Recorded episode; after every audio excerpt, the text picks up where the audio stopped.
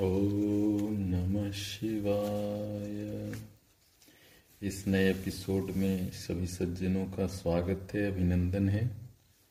और इन दिनों हम लोग साहित्य से, वेद पुराण से कथाओं का संग्रह कर रहे हैं छोटी छोटी कथाओं का।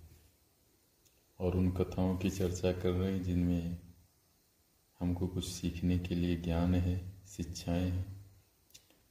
क्योंकि जीवन में ज्ञान बड़ी शक्ति है। ज्ञान से ही जीवन में स्वास्थ्य है, शांति है, आनंद है, प्रेम है, सब कुछ। तो आज का जो टॉपिक है वो है सेवा। गुरु सेवा। गुरु कौन है भाई? देखिए, गुरु तो कई तरह की परिभाषाएँ दी गई हैं।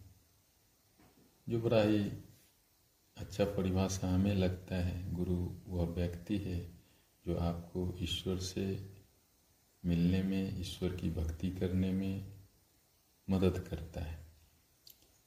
क्योंकि ईश्वर की भक्ति से ही वास्तविक कल्याण जीवन में होता है। ईश्वर में अनुराग हो, प्रीति हो, उनके भजन, कीर्तन, कथा प्रसंग में आपका मन लगे, क्योंकि जनरली क्या होता है, मन तो संसार में लगता है। संसार में मन तो इतना भटका हुआ है कि उस मन को संसार से खींच के भक्ति में, ईश्वर में लगाना ये बड़ी कठिन काम है। आदमी चाहता है सबको ये, हर व्यक्ति बढ़िया बनना चाहता है, लेकिन काम कठिन है, नहीं हो पाता है। लेकिन गुरु की मदद से ये काम संभव है। मन कितना भी बिगड़ा हो, चंचल हो, बेचैन हो, भटका हुआ हो, बदमाश हो गुरु मन को ईश्वर में लगा सकता है। लेकिन गुरु की कृपा तभी होती है जब गुरु की हम तन मन धन से सेवा करते हैं बिना कोई छल कपट के, बिना कोई शक और सवाल के। तो वही चीज़ इस कथा में दिखाया गया है कि कैसे भगवान श्री कृष्ण दुर्वासा ऋषि की सेवा करते हैं। और फिर किस तरह दुर्वासा, ऋषि जैसे ऋषि, जिनको तीनों जगत सारा शास्त्र जानता है, क्रोध के लिए प्रसिद्ध है, किस तरह वो अपनी कृपा बरसाते हैं? तो आइए कथा के माध्यम से देखते हैं कि सेवा की क्या शक्ति है और कैसे सेवा में भगवान श्री कृष्ण अपने आप को समर्पित करते हैं महर्षि के प्रति। आपको पता ही है, महर्षि दुर्वासा, के क्रोध के बारे में सारा दुनिया जानता है। तीनों लोक में वो अपनी क्रोध के लिए विश्वविख्यात है। एक बार दुर्वासा जी चीर धारण किए, अपना जटा बढ़ाए हुए बिल्वदंड लेके तीनों लोक में घूम घूम कर सभाओं में, चौराहों पर चिल्ला रहे थे। प्रवचन दे रहे थे, बोल रहे थे कि मैं दुर्वासा ऋषि हूँ, दुर्वासा। और आजकल मैं रहने के लिए जगह खोज रहा हूँ, एक अच्छी जगह, चारों ओर खोज रहा हूँ जहाँ मैं रह सकूँ।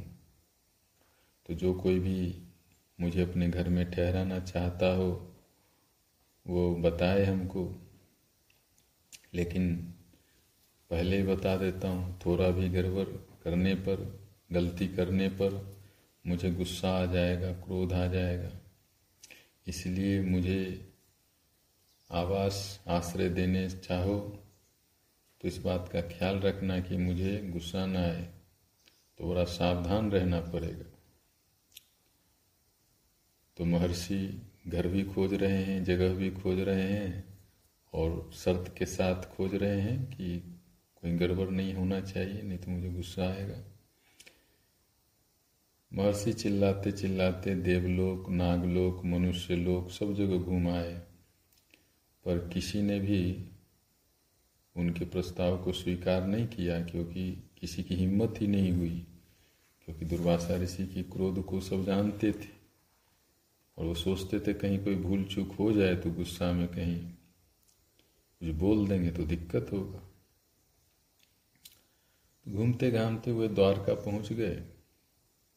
भगवान श्री कृष्ण ने दुर्वासा ऋषि के बारे में सुना।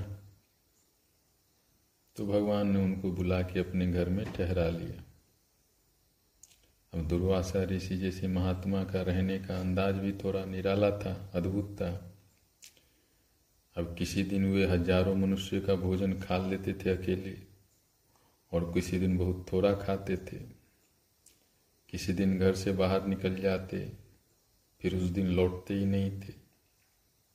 कभी तो बहुत ठहाका मार के हंसने लगते थे और कभी ज़ोर ज़ोर से रोने भी लगते थे।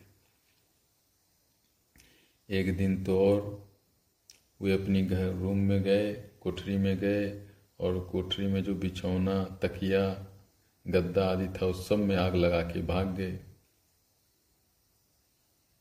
और आग लगा के आए श्री कृष्ण जी के पास और बोले, वासुदेव श्री कृष्ण मैं इस समय खीर खाना चाहता हूँ, मुझे खीर खिलाओ। अब भगवान वासुदेव तो सर्वज्ञ हैं सर्वशक्तिमान हैं। उनको तो सब पता है, लीला करने के लिए अवतार लिए हैं। तो उन्होंने खीर पहले ही तैयार करके रखी थी, खीर को दुर्वासा ऋषि को परोस दिया। ऋषि खीर खाने लगे। फिर खीर खाकर फिर श्री कृष्ण से बोले, वासुदेव, ये जो खीर बच गया है, झूठा खीर है, इसे अपने शरीर में लगा लो। भगवान भी बड़े निराले हैं, उनकी लीला को कौन समझ सकता है? उन्होंने झट से सारा खीर अपने शरीर में लगा लिया, मस्तिष्क में सभी अंगों में लगा लिया। वहीं पर रुक्मिणी जी थी वे खड़ी खड़ी वहाँ मुस्कुरा रही थी, दुर्वासा जी ने देख लिया। झट वही खीर उठा के उनके भी सारे अंगों में पोत दिया और एक रथ में रुक्मिणी जी को जोत के उस पर सवार हो गए और सारथी की तरह रुक्मिणी जी को महर्षि दुर्सा कोरा मार के रथ चलाने लगे और भगवान श्री कृष्ण सब ये अद्भुत लीला दुर्वासा जी की देख रहे हैं। यादव लोग जो थे, वहाँ पे उनको देख के ये बड़ा दुख हुआ, क्लेश हुआ। महर्षि दुर्वासा जिस रोड से भी, जिस मार्ग से निकल रहे हैं लोग, देख के बड़े दुखी हो रहे हैं। रुक्मिणी जी बार बार गिर भी जाती हैं, लेकिन महर्षि जी को थोड़ा भी इसकी परवाह नहीं है। अंत में जब रथ खींच खींच के रुक्मिणी जी एकदम असहाय होकर गिर पड़ी तब महर्षि बिगड़ कर रथ से उतरे और बड़े बेढंग रास्ते से दक्षिण की ओर चले गए। भगवान श्री कृष्ण भी सारे शरीर में खीर पोते उनके पीछे दौड़ रहे थे। उन्होंने महर्षि दुर्वासा से कहा, भगवान, मुझ पर प्रसन्न हो जाइए। तब दुर्वासा प्रसन्न होकर भगवान श्री कृष्ण की ओर देखने लगे और बोले वासुदेव, तुमने क्रोध को जीत लिया है। तुम्हारा कोई अपराध मुझे नहीं दिखाई दिया। अब मैं तुम पर बहुत प्रसन्न हूँ और तुमको वरदान देता हूँ कि तुम सारे संसार में सबके प्रिय होगे। तुम्हारी पवित्र कीर्ति सारे लोकों में फैलेगी। तुम्हारी जितनी वस्तुएँ मैंने जलाई या नष्ट कर दी है, वे सब तुम्हें वैसे ही श्रेष्ठ अवस्था में मिलेगी। मेरी झूठी खीर को सारे शरीर में लगा लेने से अब तुमको मृत्यु का भय नहीं रहेगा। तुम जब तक जीवित रहना चाहो रह सकते हो, पर भाई, तुमने तलवे में खीर क्यों नहीं लगाई? यह काम मुझे पसंद नहीं आया। बस केवल ये तुम्हारे तलवे ही निर्भय नहीं बन सके। दुर्वासा जी का इतना कहना ही था कि श्री कृष्ण ने अपने शरीर की ओर देखा तो वह बिल्कुल स्वच्छ और निर्मल था। अब महर्षि रुक्मणी जी की ओर देखकर कहने लगे, कल्याणी, तुम्हारे शरीर में बुढ़ापा, रोग अकांति का स्पर्श नहीं होगा। तुम्हारे शरीर से सर्वदा सुगंध निकलेगी और तुम सभी स्त्रियों में श्रेष्ठ यश और कीर्ति प्राप्त करोगी और अंत में तुम्हें श्री कृष्ण का सालोक्य प्राप्त होगा। इतना कहकर महर्षि अंतर्धान हो गए। रुक्मणी को साथ लेकर श्री कृष्णचंद्र चुपचाप घर आए। घर आकर उन्होंने देखा कि महर्षि ने जिन जिन वस्तुओं को जला के नष्ट कर दिया था, वे सब वस्तुएँ अपनी अपनी जगह पर रखी। महर्षि दुर्वासा का यह अद्भुत कार्य देखकर सब लोग आश्चर्य में पड़ गए। बड़ी छोटी और सुंदर कथा है। और इस कथा से हमें यही सीखने को मिलता है कि गुरु जब एक बार हम लोग बना लेते हैं तो गुरु जो भी कहता है, उसका अक्षरशः हमको पालन करना चाहिए। गुरु जो भी कहता है, उसी में हमारा कल्याण है। उस गुरु के आशीर्वाद देने का अलग अलग तरीका है। गुरु हमारे मन से नहीं चलते हैं, वो अपने मन से चलते हैं। इसीलिए श्रद्धा भवानी शंकरो वंदे श्रद्धा विश्वास रूपिनो याभ्याम बिना न पश्यंती कहा गया है, बिना श्रद्धा के भगवान को भी नहीं देख सकते और बिना श्रद्धा के गुरु में भी भक्ति नहीं होती।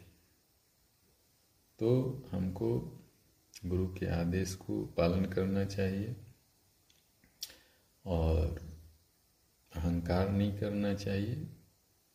इसी में हमारा कल्याण है, इसी में हमारी सदगति है। मनमाना जीवन जीने से कोई लाभ नहीं है। तो बड़ा सुंदर संदेश है। अब देखिए, दुर्वासा जी को तो गुस्सा भी आता था।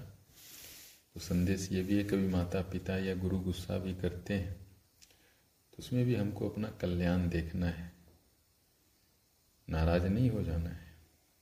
छोटी छोटी बातों पे नाराज़ हो गए तो फिर गुरु और शिष्य का संबंध तो बहुत गहरा होता है और उसको बनने में टाइम लगता है। जैसे एक पेड़ होता है, उस पेड़ को हम पानी देते हैं तो धीरे धीरे बड़ा होता है, फल लगता है। एक दिन में तो आम का फल भी नहीं लगता, केला भी नहीं लगता।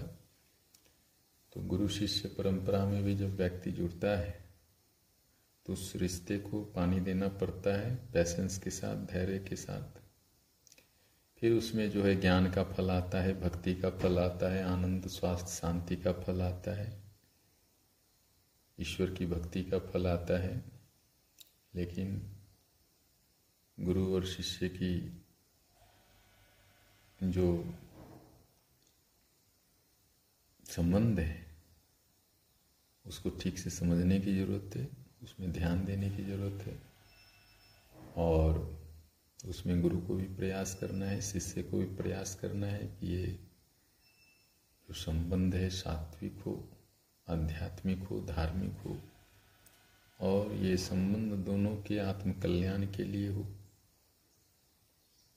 गुरु, शिष्य दोनों एक दूसरे को परस्पर सहयोग करें, ताकि उनका भी कल्याण हो, हमारा भी कल्याण हो। गुरु से सीखने की ज़रूरत है और उनके अनुभव से आगे बढ़ने की ज़रूरत है साधना, सत्संग, स्वाध्याय की ज़रूरत है भगवान श्री कृष्ण जो भगवान विष्णु के अवतार हैं, सर्वशक्तिमान हैं। उन्होंने दुर्वासा ऋषि के आदेश का अक्षरशः पालन करके इस कथा में ये दिखाया है कि गुरु कैसे भी हैं, उनका सम्मान करना है, आदर करना है। तो इस संदेश को हम लोग अपने हृदय में धारण करेंगे इस कथा के माध्यम से। फिर अगली कथा अगले एपिसोड में सुनाएँगे। तब तक हरिओम।